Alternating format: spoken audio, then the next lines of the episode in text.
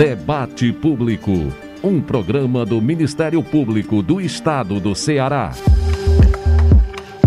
Olá, vamos juntos em mais uma edição do Debate Público. Eu sou Alex Mineiro e a partir de agora a gente confere a atuação do Ministério Público do Ceará em todo o estado.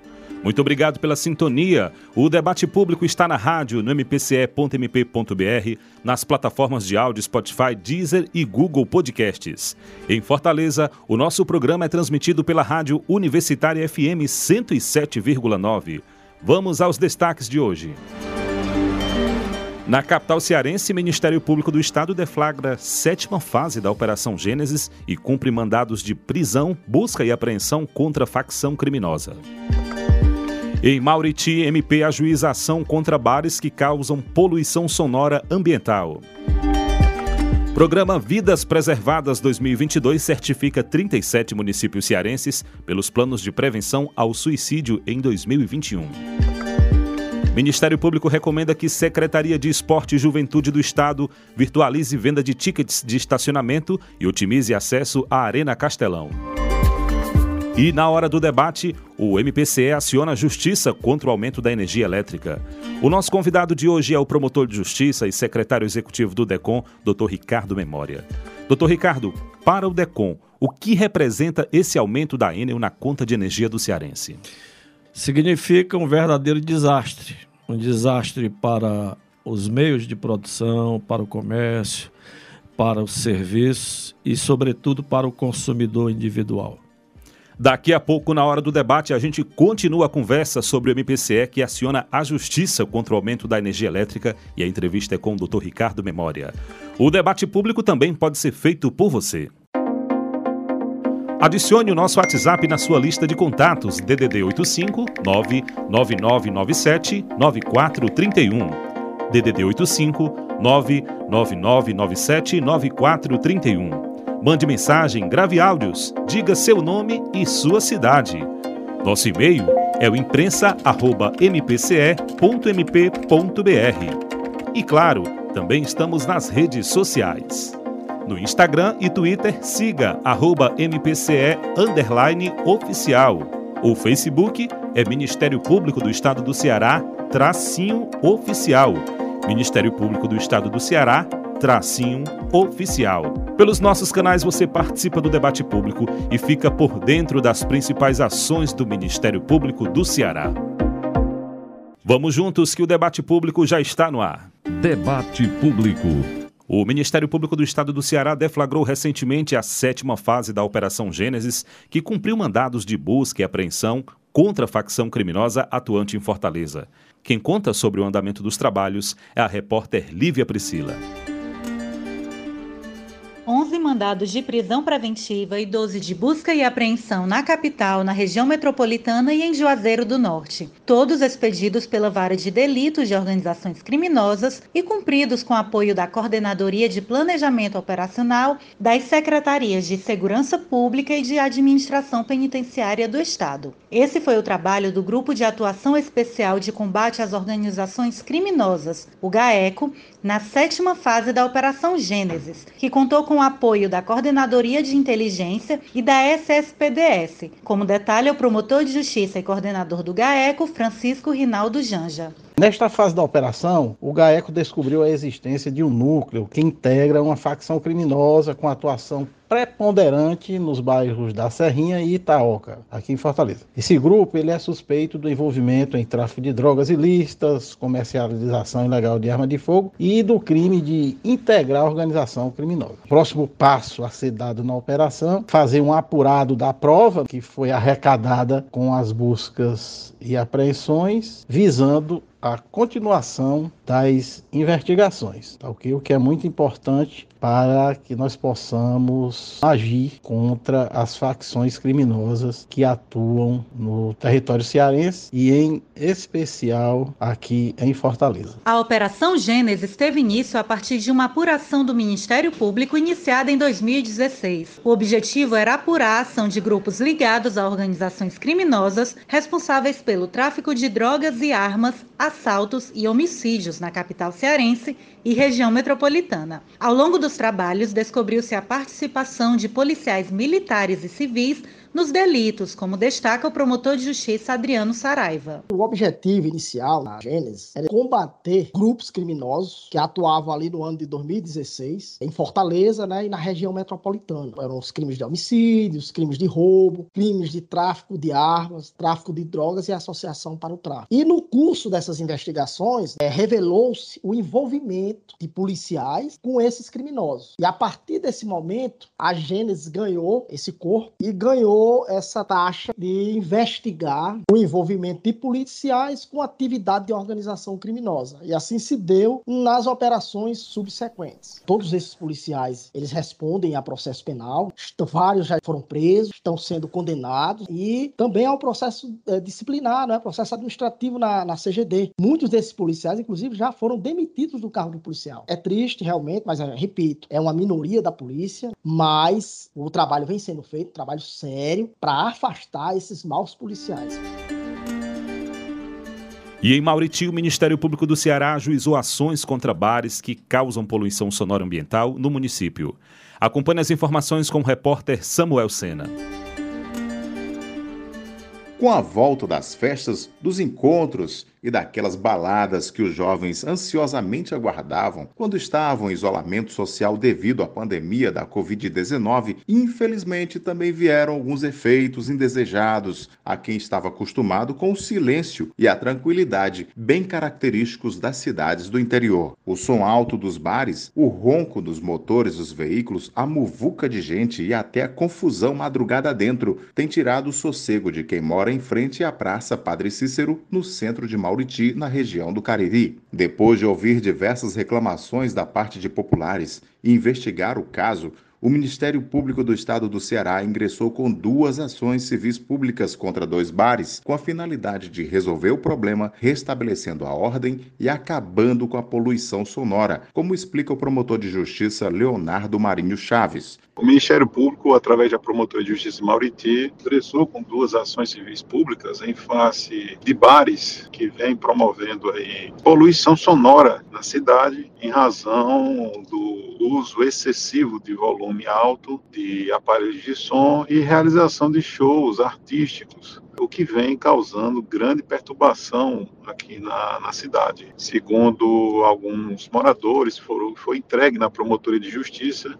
um abaixo assinado onde solicitou as providências é, por parte da Promotoria de Justiça e, sendo assim, após uma investigação do Ministério Público, verificou-se irregularidades no que tange à própria atividade das empresas e também a confirmação de que as, os estabelecimentos vinham realizando poluição sonora com volumes altos e muita bebedeira que duravam a madrugada né? e com relatos de até ao raiar do dia. Em relação à Prefeitura de Mauriti, o Ministério Público quer que seja requisitada para que, no uso de seu poder-dever de polícia administrativa, promova a fiscalização da decisão judicial e comunique ao juiz o eventual descumprimento. O município deve ainda criar um canal permanente de atendimento à população via telefone ou internet voltado à apresentação de denúncias sobre poluição sonora por estabelecimentos comerciais sediados naquela cidade. A justiça deferiu o teor das ações e determinou o fim imediato dos crimes ambientais, sob pena de multa diária, como afirma o promotor de justiça Leonardo Marinho. Em razão de todos esses fatos, o MP solicitou, através de uma ação civil pública, obrigações por parte dos estabelecimentos para que se abstivessem de praticar estes crimes ambientais, sob pena de multa, e a justiça acolheu acolheu o pedido do Ministério Público, é, expediu ordem determinando aos estabelecimentos que não praticassem mais esse tipo de, de delito, sob pena de aplicação de multa diária. Portanto, estamos acompanhando.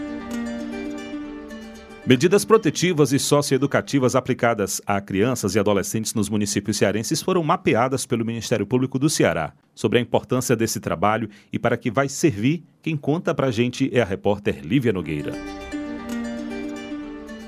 A pesquisa que mapeou medidas protetivas e socioeducativas para crianças e adolescentes no Ceará foi feita em todas as localidades do estado por meio de formulário eletrônico. O resultado vai contribuir para o lançamento de estratégias e projetos tanto para este ano quanto para o que vem. promotor de justiça e coordenador do Centro de Apoio Operacional da Infância e da Juventude, o CalPIGE, Lucas Azevedo reforça que o mapeamento está inserido dentro de dois projetos institucionais. O primeiro projeto do, do Calpige, que é o MCMA, que já é um projeto conhecido da instituição, né? MCMA significa Minha Cidade Meu Abrigo, já vai para o seu segundo ciclo, que começa, vai ser lançado agora no, no, no primeiro semestre desse ano, e ele visa monitorar e tentar fomentar ah, políticas públicas nos municípios voltados para programas de famílias acolhedoras, ou seja, a nossa intenção é retirar as crianças dos abrigos institucionais e tentar acolhê-los em famílias que queiram receber essas crianças né, e inseri-las no seu seio familiar. Então, no eixo das medidas protetivas, essa nossa ação ela se encarta no programa MCMA. E no eixo das medidas socioeducativas, nós temos um projeto novo no Calpige que será lançado também agora no primeiro semestre, que visa acompanhar o cumprimento de medidas socioeducativas em meio aberto em 55 localidades aqui do nosso estado de Ceará.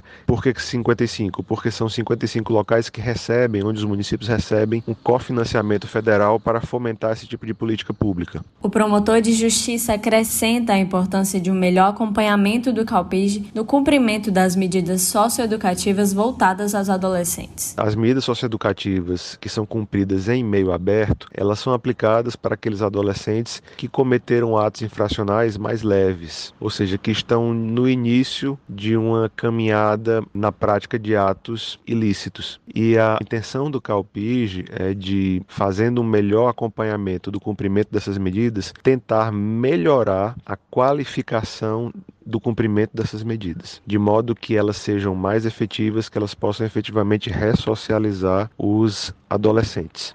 Essa é a nossa intenção. Todos os encaminhamentos serão dados no âmbito dos dois projetos. O MCMA, a gente vai lançar o segundo ciclo dele, numa modalidade muito, muito semelhante ao que foi feito no ano passado. E o novo projeto, que é esse projeto que visa fiscalizar o cumprimento de medidas socioeducativas em meio aberto, né, onde os adolescentes não estão privados de liberdade, os encaminhamentos serão dados dentro desse novo projeto, com o monitoramento das medidas, expedição de ofícios, realização de lives para explicar a importância de um melhor acompanhamento dessas medidas e também tentando, ao final do projeto, sugerir novos encaminhamentos para os CREAS, no sentido de que o cumprimento dessas medidas sejam mais efetivas. Para o mapeamento de medidas protetivas e socioeducativas para crianças e adolescentes no Ceará, o CalPIG contou com o apoio das secretarias municipais de assistência social de todo o estado, do Colegiado Nacional de Gestores Municipais de Assistência Social, da Secretaria de Proteção Social, Justiça, Cidadania, Mulheres e Direitos Humanos, do Conselho Estadual dos Direitos da Criança e do Adolescente e da Associação dos Municípios do Estado do Ceará, a APRES. O Centro de Apoio Operacional da Criança e da Juventude do MPCE é responsável por orientar e subsidiar a atuação de todos os promotores de justiça da infância e da juventude por intermédio de articulações e projetos que buscam a proteção dos interesses de crianças e adolescentes.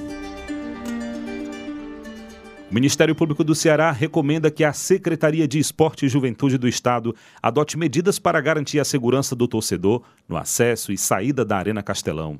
A repórter Beatriz Napoleão traz as informações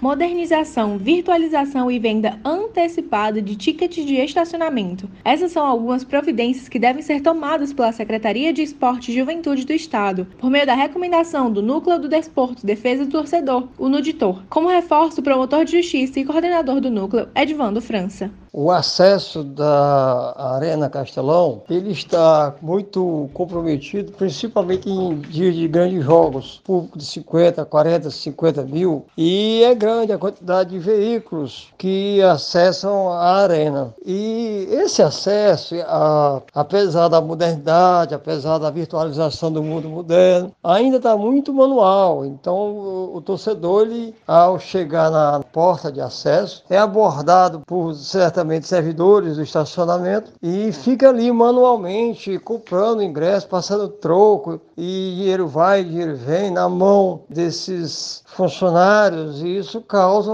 uma lentidão terrível e acarreta o fluxo de veículos fora durante o acesso. Horas e horas e horas com o trânsito parado e sujeito a assaltos, a arrastões e além de várias reclamações, muitos torcedores chegando atrasados, chegando já praticamente no segundo tempo, até porque é um dia de semana, então acho que é hora de modernização, é hora de otimizar o tempo e o torcedor não padecer tanto numa fila interminável de veículos, no trânsito, no horário que já é de pico. A recomendação orienta ainda que a Secretaria de Esporte e Juventude providencie a melhoria na qualidade do sinal de internet na Arena Castelão, junto às operadoras do serviço. O descumprimento da recomendação sujeita a Secretaria de Esporte e Juventude do Estado ao pagamento de multa. Em Tauá, o MP acompanha novos processos de adoção pelo Sistema Nacional de Adoção na comarca do município.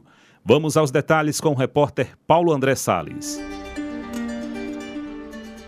Uma criança e um adolescente acolhidos vão poder agora ser adotados por pessoas devidamente inscritas no Sistema Nacional de Adoção e Acolhimento. Por estarem em situação de risco, foram ajuizadas pelo Ministério Público ações de destituição do poder familiar. As visitas com os pretendentes já tiveram início e o promotor de justiça e coordenador auxiliar do CAUEDUC, Juscelino Soares, explica como funciona a atuação do MPCE nos casos de adoção. A Secretaria de Vara faz o vínculo, né, o sistema faz o vínculo com das crianças com os pretendentes, os pretendentes são contatados, é, entra em contato, a Secretaria entra em contato com os pretendentes e eles procuram advogado da Defensoria e ajuizam a ação a nossa a atuação do MP passa a existir nessa fase aqui né, do, do processo depois que eles entram com a ação, quando o processo vem com vistas. É claro que tem a atuação do Ministério Público desde o início, quando a criança deu entrada na casa de acolhimento, que normalmente a gente já acompanha o núcleo familiar desde que ele tem situação de risco. Ajuiza a medida de acolhimento,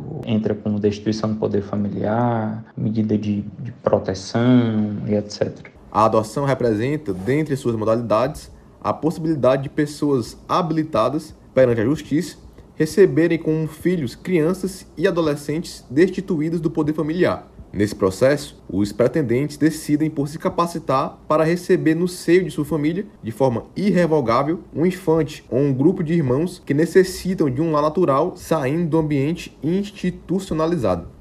O promotor de justiça Juscelino Soares afirma que hoje no Brasil e também em Tauá, as adoções enfrentam muitos desafios. O cenário geral sempre se impõe como desafiador para as adoções. Há uma cultura já muito enraizada de adoções legais no Brasil, dentre elas a chamada adoção brasileira, assim como as adoções irregulares propriamente ditas. Além disso, há tabus e preconceitos relacionados às adoções tardias, adoções de grupos de irmãos, de crianças com deficiência, é, crianças e adolescentes com necessidades especiais também. Isso tudo é um desafio para o sistema de proteção. Em Tauá, nós vivenciamos essa mesma realidade de modo bem localizado. Nos últimos dois anos, principalmente, nós tivemos um decréscimo significativo no número de crianças e adolescentes adotados dentro do Sistema Nacional de Adoção e Acolhimento, SNA. Isso se deu é, em parte devido ao período pandêmico, mas também em parte devido a dificuldades relacionadas à própria estrutura do sistema de justiça e dos órgãos de proteção.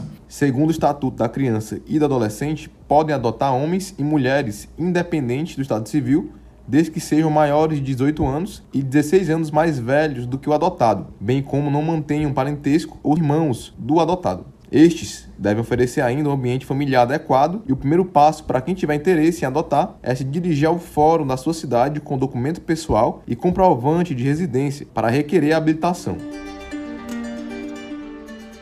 E durante o lançamento da edição 2022 do programa Vidas Preservadas, 37 municípios cearenses foram certificados pelos planos de prevenção ao suicídio em 2021. Acompanhe as informações com a repórter Marta Bruno. O Vidas Preservadas está mudando o olhar sobre como prevenir o suicídio e como abordar o tema na esfera coletiva. No ano passado, o programa realizou uma série de atividades com municípios cearenses para ampliar as ações para o interior do estado. O resultado foi que 37 municípios implantaram seus planos municipais de prevenção ao suicídio. Na semana passada, representantes das prefeituras receberam certificados do Ministério Público do Estado do Ceará durante o lançamento do programa Vidas Preservadas 2022. A psicóloga Kelciane de Oliveira conta que o município de Alto Santo teve acesso ao Vidas Preservadas por meio do selo Unicef. A partir daí, foi feita a articulação através da Secretaria da Assistência Social do município. As perspectivas agora são de fortalecimento das atividades. Agora a gente espera dar continuidade né, ao projeto. E quando a gente começou a conhecer mais, a gente viu que tinha um apoio do Ministério. E, e o melhor foi através do nosso promotor, doutor Gleidson, Gleidson Pereira. E ele é, foi o, o incentivador também. Então isso é, foi uma coisa que nos motivou mais. E o que a gente espera é que as ações que foram pactuadas no nosso plano sejam eficazes, aconteçam e que a gente continue tendo essa porta de, de abertura, né? Tanto do Ministério Público, nós temos a Suelen, que é a nossa referência, que sempre nos deu apoio, qualquer dúvida na elaboração do projeto, é, do, do, plano. E é o que a gente espera só que seja é, aplicado, que com isso a nossa, é, o nosso índice baixe, né, que a, a, o tratamento, nossos pacientes tenham um melhor tratamento e que a gente consiga fazer com que essa saúde mental fique um um pouquinho melhor. A psicóloga Daniela Oliveira, do município de Russas, acredita que fatores sociais potencializaram a necessidade de promover ações de prevenção ao suicídio, principalmente após a pandemia. Esse suporte, essa escuta, essa acolhida, né, o município, a assistência, ali com o benefício eventual, uma cesta básica, né, é, a questão do do kit, na realidade. A gente sabe que mesmo assim ainda continua essa questão mais vulneráveis, assim, são numerosos, mas por vezes uhum. continua essa questão de muitos filhos, né, esse suporte, orientação. E a assistência, né, eu falo pela minha parte, é muito juntar as pastas, assim, pedir a colaboração de todos. E foi por isso que a assistência é a madrinha do programa lá em Nova Russas. Para acreditar que é dali que articula todas as redes, por essa acessibilidade, que é o público mais vulnerável e que, consequentemente, é o que mais sofre. Laiuri Cunha, psicóloga do município de Jaguaretama, destaca a importância das capacitações ao longo do processo. Quando a gente aderiu ao programa, a gente teve algumas capacitações que a equipe pôde participar. Né? E sempre as capacitações têm profissionais participando a doutora Alessandra, né, os médicos psiquiatras que estiveram aqui hoje. E a gente observa que traz conhecimento para a equipe e a gente pode dialogar com outros municípios. Né? Eu acho que um dos grandes benefícios é isso, a gente poder dialogar com outros municípios e conhecer as realidades deles. Agora a gente fala sobre eleições 2022. Prazo para regular o título é até esta quarta-feira. Conta aí, Mariana Moreira. Acaba nesta quarta-feira, 4 de maio, o prazo para você, brasileiro ou brasileira, a partir de 16 anos, tire a primeira via do título de eleitor ou regularize o documento a tempo de votar nas eleições de 2022. O procedimento pode ser feito pela internet, por meio do título NET, no portal do Tribunal Superior Eleitoral, TSE, ou presencialmente nos cartórios eleitorais. O MPCE, por meio da campanha hashtag Eu Voto Eu Decido, reforça mais uma vez o processo. Olá, eu sou a Lívia. Eu sou o Paulo. E eu me chamo Beatriz. Somos estagiários do Ministério Público e temos um recado para você. Diz aí, Paulo. Opa, Bia. Nós estamos aqui para falar com você que compreende ou quer compreender melhor a importância de participar das eleições. Afinal, o voto é um dos principais valores da democracia. Mas para votar, você precisa de um título de eleitor. E para conseguir esse documento, você precisa comprovar que terá pelo menos 16 anos até o dia da eleição. Mas não se esqueça, dia 4 de maio é o último dia para a solicitação de emissão dos novos títulos. Então, se você tem menos de 18 anos e quer tirar o seu, é muito simples. Basta ter em mãos o seu documento oficial de identidade com foto e um comprovante de residência recente. Quer tirar seu primeiro título, mas não sabe por onde começar? Calma que a gente ensina. Vamos lá. Primeiro separe os documentos necessários, comprovante de residência atualizado e documento de identificação oficial, o RG. Você também vai precisar tirar uma selfie com esse documento ao lado do seu rosto. Preparou tudo? Agora você entra no site tse.jus.br e vai até a aba Eleitor e Eleições. Em seguida, clique em Título de Eleitor e em Como tirar seu título. Daí você desce a barra de rolagem e clique na opção Acesse a página do Título Net. Role para baixo novamente e clique em Iniciar seu atendimento à distância. Agora selecione o estado e siga as próximas instruções. Fácil, né? Então, tá esperando o quê?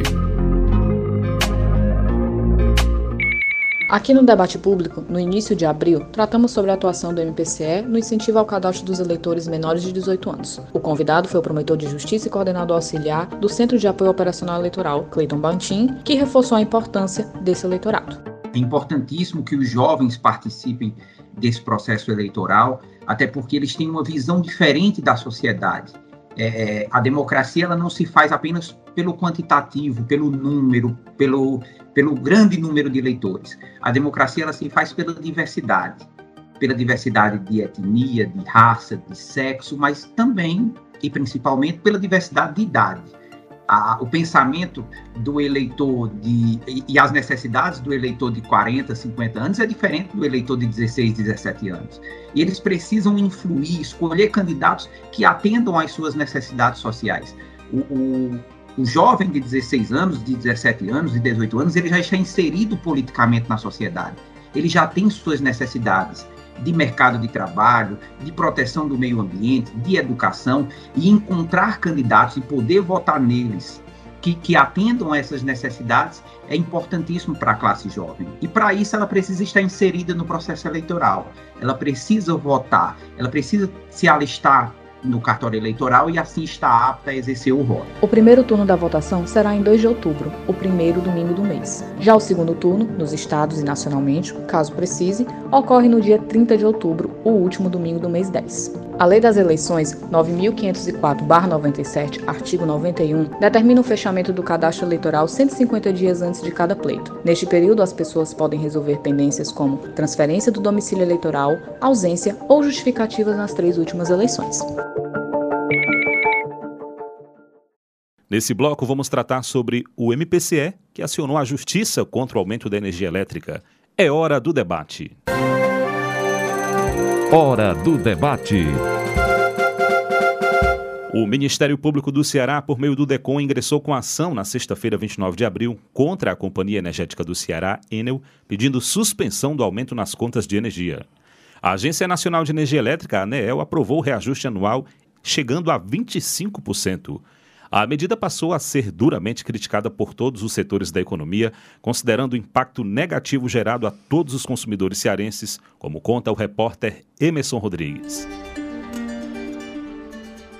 A psicóloga Marilane Souza considera um absurdo o reajuste tarifário de quase 25% proposto pela Enel. Esse reajuste veio mesmo para lascar a comunidade, porque já estava alto, né? A energia já estava com um valor altíssimo. Não é essas coisas todas, eles aumentam ainda a bateria de mais 25% e não melhora em nada. Não tem um benefício maior, né? Não tem nenhuma outra coisa para poder valer a pena pelo menos pagar esse valor altíssimo que está tendo agora. Então, veio só para lascar. Buscando defender os direitos de consumidores como Marilane, o DECOM abriu um procedimento administrativo em 22 de abril para apurar justificativas e os critérios utilizados para o reajuste. Em 29 de abril, o órgão consumerista ingressou com uma ação civil pública visando a suspensão do aumento nas contas de energia em todo o estado. O secretário executivo do DECOM, promotor de justiça Hugo Xerez, destaca que o reajuste proposto pela Enel vai na contramão da realidade econômica atual da população cearense. Esse percentual foge um pouco à realidade econômica do Estado, causa intensos prejuízos aos consumidores diretamente, porque aumenta-se uh, o valor da energia elétrica, causam-se também prejuízos indiretos me refiro a prejuízos financeiros, porque toda a cadeia de produção sofrerá esse aumento, o que impactará também no preço de produtos e serviços que chegam eh, e que são adquiridos pelos consumidores, de modo que diante dessa realidade, o DECOM notificou os órgãos eh, e a própria empresa envolvida para que eles pudessem hum, nos aclarar algumas dúvidas e esclarecer o que levou a esse percentual e no montante elevado em que foi estabelecido. Enquanto a situação não se resolve, a psicóloga Marilane Souza, como tantos consumidores, tenta economizar como pode. Ela também ressalta que o serviço pelo preço cobrado deveria ser melhor. Para mim poder economizar durante o dia, sempre tento deixar as janelas abertas e as portas para poder clarear mais a casa, né? E à noite fica ligada, mas só uma ou outra. Nem todas as luzes ficam ligadas aqui ao mesmo tempo. Questão de deixar eletrodomésticos ligados também só o que é necessário, como a geladeira e o modem, né, da internet também. E pelo serviço que eu pago na conta de luz, acredito que o serviço deveria ser bem melhor. Fora que algumas vezes aqui tem muita queda de energia e o preço vem do mesmo jeito, com aumento. E aqui no estúdio, o promotor de justiça e secretário executivo do DECON, doutor Ricardo Memória, vamos falar justamente sobre esse assunto, né? O tema da nossa conversa é que o MPCE acionou a justiça contra o aumento da energia elétrica. Doutor Ricardo Memória, seja bem-vindo ao debate público. Foi uma ação rápida, né? Ágil do DECON em entrar com essa ação. Ocorre que o DECOM ele não poderia ficar estanque diante de um aumento tão absurdo e que alcança toda a população do estado do Ceará e não só isso, alcança também as indústrias, o comércio, como já foi dito, e também ah, os, as, presta, as prestadoras de serviço. Não é? É, com ênfase ao aumento de alimento e o incremento da inflação no, em todo o estado do Ceará, o que é pernicioso para os consumidores, porque por via oblíqua, por via indireta, eles são alcançados por esse aumento nefasto e irresponsável sob minha ótica, e a responsabilidade é minha. Eu digo que é irresponsável porque eu entendo que é irresponsável. Houve justificativa, transparência em, em dizer por que 25%? Não houve nada, absolutamente nada. Houve o anúncio do aumento e que esse aumento entraria em vigor a partir do dia 22 de abril, e apenas isso. A Enel não não convocou, a, digamos assim, não deu explicações à população, é, não foi transparente no sentido de dizer quais as razões desse aumento, ferindo é, de pronto o Código de Proteção e Defesa do Consumidor, que exige é, informação precisa e clara dos serviços e produtos colocados no mercado de consumo. Doutor Ricardo, a gente tem informação que a ação ela tramita na 28ª Vara Civil aqui, né? Verdade. E chega para a gente também a informação que a, a Anael pediu para levar o processo para a Justiça Federal. Qual a causa? É lamentável, é lamentável. Na verdade, houve um pedido da Enel para que a ANEEL ingressasse no processo. E dito e feito.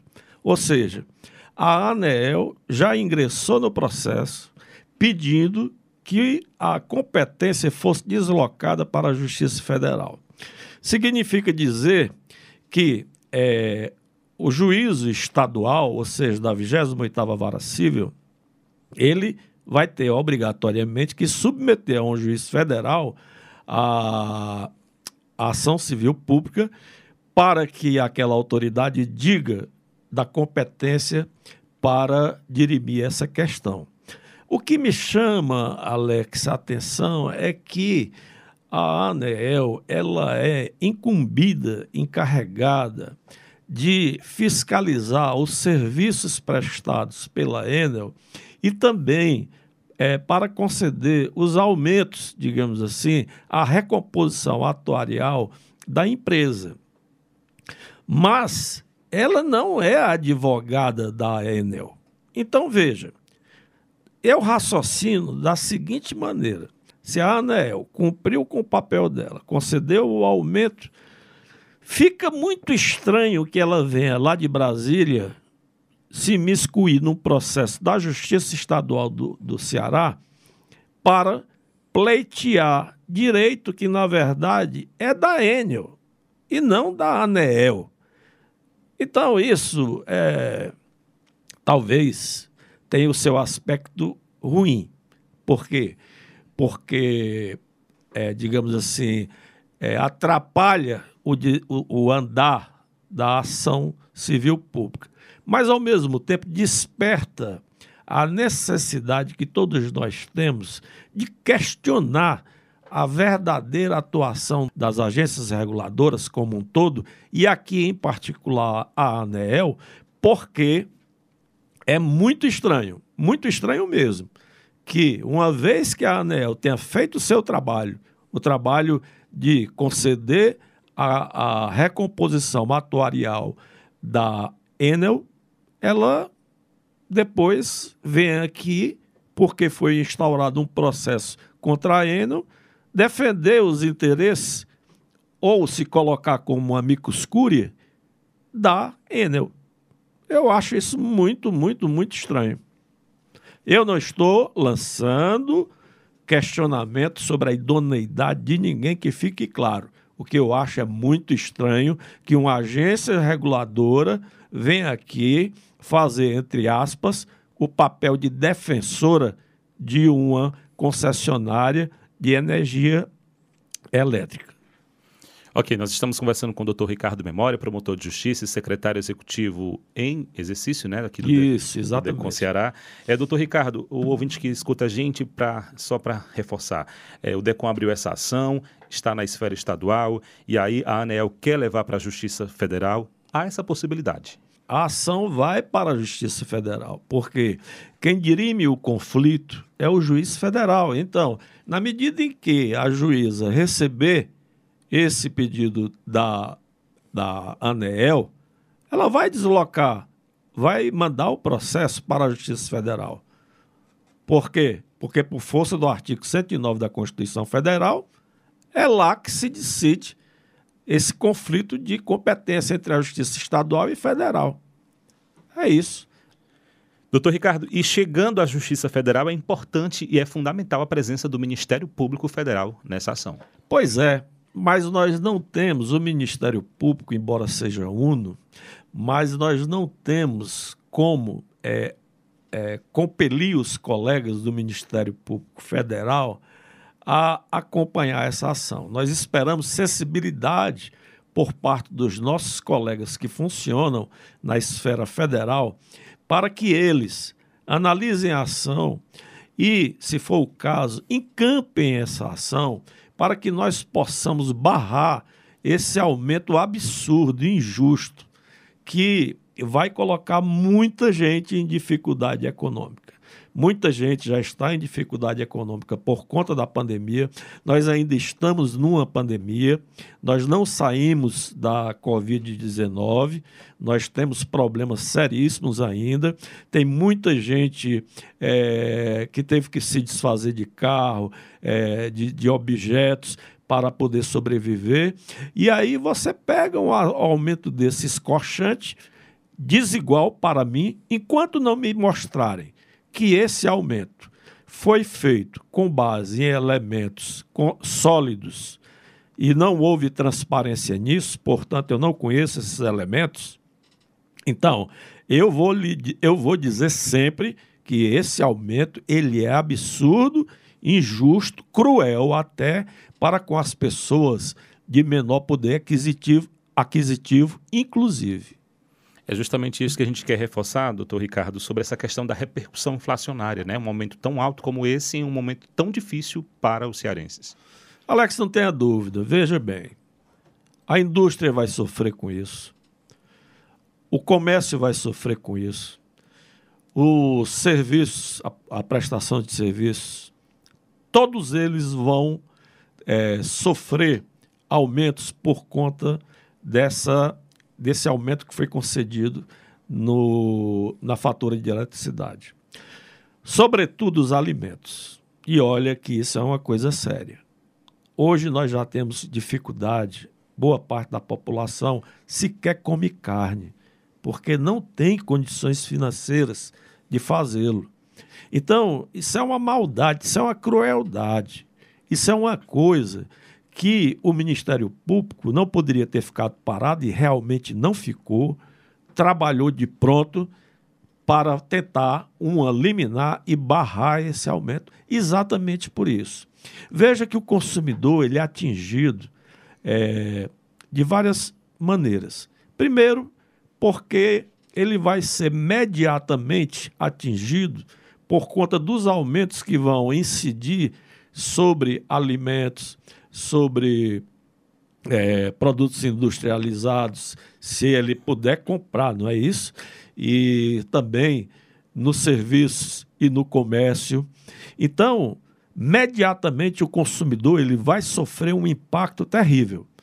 E imediatamente ele vai sofrer com a fatura que ele recebe na casa dele. Eu acho que deveria haver comedimento nesse conceder de aumento a uma empresa prestadora de serviço de energia elétrica, fornecedora, né, uma concessionária de energia elétrica, que por sinal, no ano passado, ao que eu soube, quando eu estive na Assembleia Legislativa, é, teve um lucro exorbitante. Né? Então, por aí vai. Uns poucos ganhando muito e a maioria sem ter condições sequer de se manter, é, de ter a sua vida normal, de, de ter a, um, um alimento digno, enfim, de ter a dignidade da pessoa humana que a Constituição é, assegura a todos nós. Doutor Ricardo, e o Ministério Público foi até a Federação do Comércio de Bens, Serviços e Turismo do Ceará, FEComércio, ouviu o que diz o vice-presidente Cid Alves sobre esse aumento da conta de energia elétrica e o impacto no comércio para a economia local. Vamos ouvir. A Federação do Comércio do Estado do Ceará se posiciona absolutamente contra qualquer aumento de custos num momento difícil como esse. O aumento na energia elétrica de 25% no setor agrícola, o presidente Amilcar Silveira eh, nos informou que o aumento lá chega a 32,67. Então, se nós temos um aumento praticamente linear de 25 a 30% nos custos do produto, dos produtos através do, da majoração do preço da energia, então, o que vai acontecer é que nas nossas prateleiras, dependendo do produto, mas principalmente naquelas lojas que dependem mais de câmaras frigoríficas, como é o caso de supermercados, é, açougues, revendedores de carnes de um modo geral, perecíveis. Então, aí a gente tem um acréscimo significativo no preço final, gerando uma inflação de custos, que é muito pior do que inflação de qualquer maneira ruim, mas a inflação de custos é a pior inflação que pode haver. A inflação de demanda, ela pode ser corrigida. Se um produto é mais procurado e naquele momento não tem, a fábrica vai produzir mais e acaba é, fazendo uma acomodação de preço, baixando os preços e chegando ao poder, ao nível do poder de compra da população. Mas a inflação de custos não. Sei que isso é contratual, nós temos consciência de que está no contrato da venda da antiga Coelce lá de 98, mas é preciso ser revisto. Não sou favorável à quebra de contratos, mas também é preciso que o governo do estado se manifeste a favor da população cearense, que até agora também não disse, não se manifestou, enfim, a população que depende do governo do estado nesse caso não foi apoiada até agora, e também é preciso que se repense a questão do monopólio. Não podemos ter só um fornecedor de energia elétrica nas principais capitais, nas principais cidades do Brasil. E sobre esse aumento na conta de energia elétrica, a FIEC eh, se pronunciou por meio de nota. Diante do anúncio de reajuste na tarifa de energia no Ceará por parte da ANEEL, com aumento de quase 25%, o setor produtivo do Ceará vem a público se manifestar. Para o setor, o referido reajuste implicaria diretamente na perda de competitividade em relação aos demais estados, em virtude dos elevados custos de produção com energia, com forte impacto no cenário econômico local. Doutor Ricardo, o número de reclamações contra a Enel chama bastante atenção. Em 2021, durante todo o ano, foram 1.436 registros contra a Companhia de Energia Elétrica e a situação se agravou ainda mais neste início de 2022. De janeiro a abril, o DECON Ceará já registra 1.028 reclamações. Doutor Ricardo, nada melhorou? Tudo piorou. Veja bem, eu estive na Assembleia Legislativa do Estado do Ceará com a Comissão de Defesa do Consumidor onde participaram é, vários segmentos da sociedade. E é, naquela ocasião eu apresentei, inclusive, ao deputado Fernando Santana, apresentei a todos, mas entreguei em mão ao deputado Fernando Santana os dados de que eu dispunha naquele momento e que diz, mostrava que em 2020 a Enel tinha algo em torno de 1.464, se, se não for isso, está bem próximo a esse número, é, reclamações no DECOM. Ou seja, de janeiro a dezembro, a empresa tinha 1.464 ações.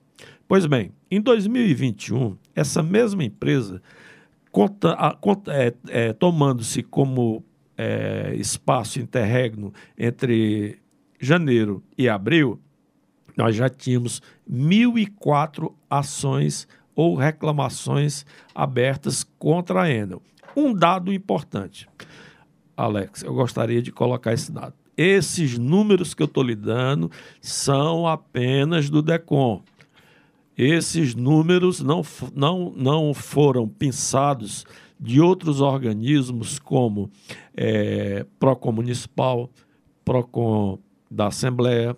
Então, se você realmente juntar todo esse arcabouço, todo esse, esse, esse arcabouço de reclamações, esse, esse número de, de reclamações, você vai ter uma constatação de que a empresa piorou significativamente na prestação do serviço público que a ela foi concedido. Falta a presença da ANEEL para fiscalizar a atuação da Enel, porque se a ANEEL tivesse, na verdade, e quem está dizendo isso sou eu, Ricardo Memória, se a ANEEL tivesse uma fiscalização mais efetiva é, sobre a, o trabalho da Enel, nós não teríamos tantas reclamações nos organismos de proteção e defesa dos consumidores. Não teríamos.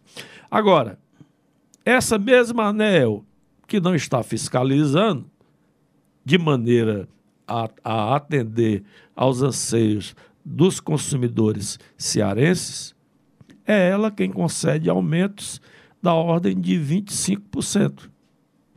Está entendendo? Então, fica difícil.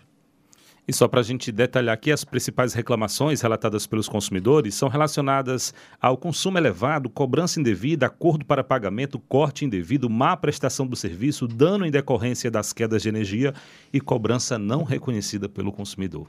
Dentre outros. Dentre outros. Porque não é só isso.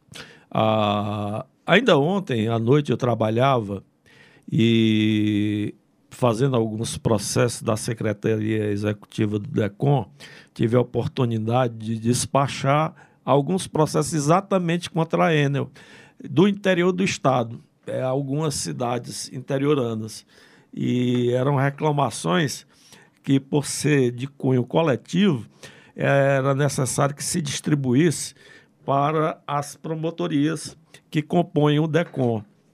Então, ainda ontem eu tive a oportunidade de ver várias e várias é, representações de municípios interioranos é, contra serviços é, é, é, ineficientes da Enel. É, e nessa segunda-feira, o Procurador-Geral de Justiça, Manuel Pinheiro, esteve reunido com representantes da Assembleia Legislativa do Estado, da Associação dos Prefeitos do Ceará e do secretário do DECON em exercício, o promotor de justiça, doutor Ricardo Memória, para tratar sobre a união de esforços né, em defesa dos consumidores de energia elétrica do Ceará. O procurador-geral destacou que, desde o anúncio do aumento na conta de energia no Estado, tanto a Assembleia Legislativa quanto o Ministério Público do Estado têm tomado as providências necessárias para defender os interesses da sociedade.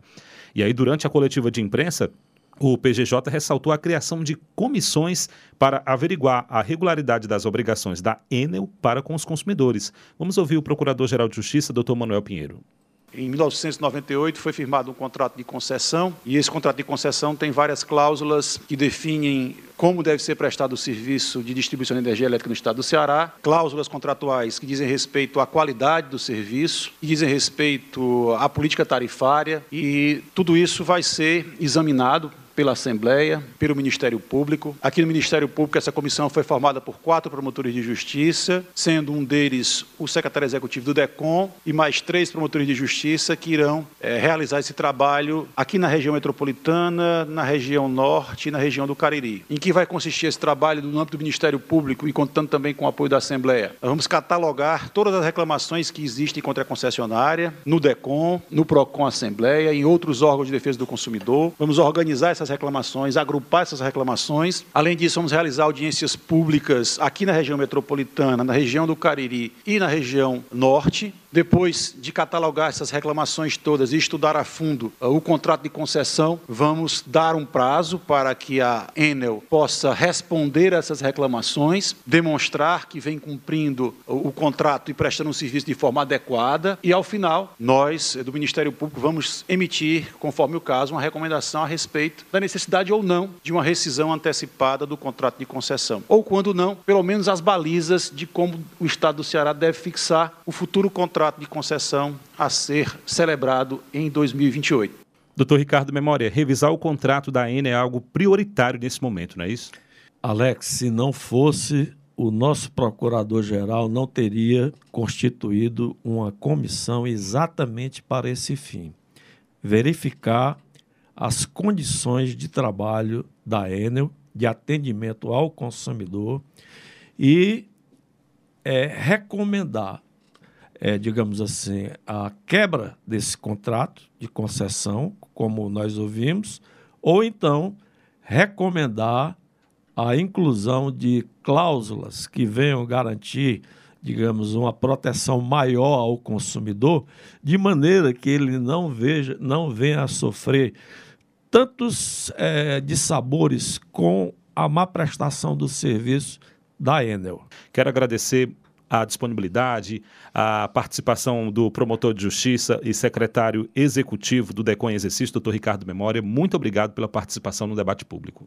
Eu agradeço a você, Alex, agradeço a Rádio Universitária FM, é, esse espaço que nos foi concedido para que nós possamos, digamos assim, expor é, o nosso trabalho dizer o que nós estamos fazendo. O Ministério Público não para, ele está sempre e sempre trabalhando em prol dos cidadãos. Muito obrigado, doutor Ricardo Memória. E agora aquele momento em que vamos ficar ainda mais por dentro da história do MP. A história do MP.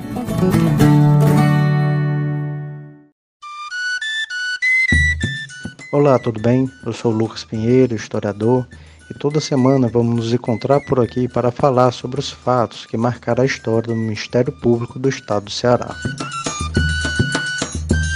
Você sabia que a Lei do Ventre Livre, aprovada em 1871, foi um marco na atuação civil dos promotores? A Lei do Ventre Livre, que tratava da condição de liberdade dos filhos das mulheres escravizadas, foi um marco no meio jurídico. Apesar de existirem leis costumeiras, a Lei do Ventre Livre foi uma das primeiras que estabeleceu a interferência do Estado nas relações privadas. A partir dessa lei e dos decretos posteriores, os promotores ficavam responsáveis por fazer a inscrição dos escravizados e de seus filhos, administrar a concessão de alforrias, além de fiscalizar e defender os cativos em processos de liberdade que podemos observar é o fortalecimento do ideal do Ministério Público e de seus membros como fiscais da lei e defensores dos direitos individuais. E aí, gostou dessa história? Na próxima semana tem mais. Espero você. E lembre-se, a atuação do Ministério Público do Estado do Ceará você acompanha através do mpce.mp.br e nas nossas redes sociais. Muito obrigado pela companhia, uma ótima semana e até o nosso próximo encontro.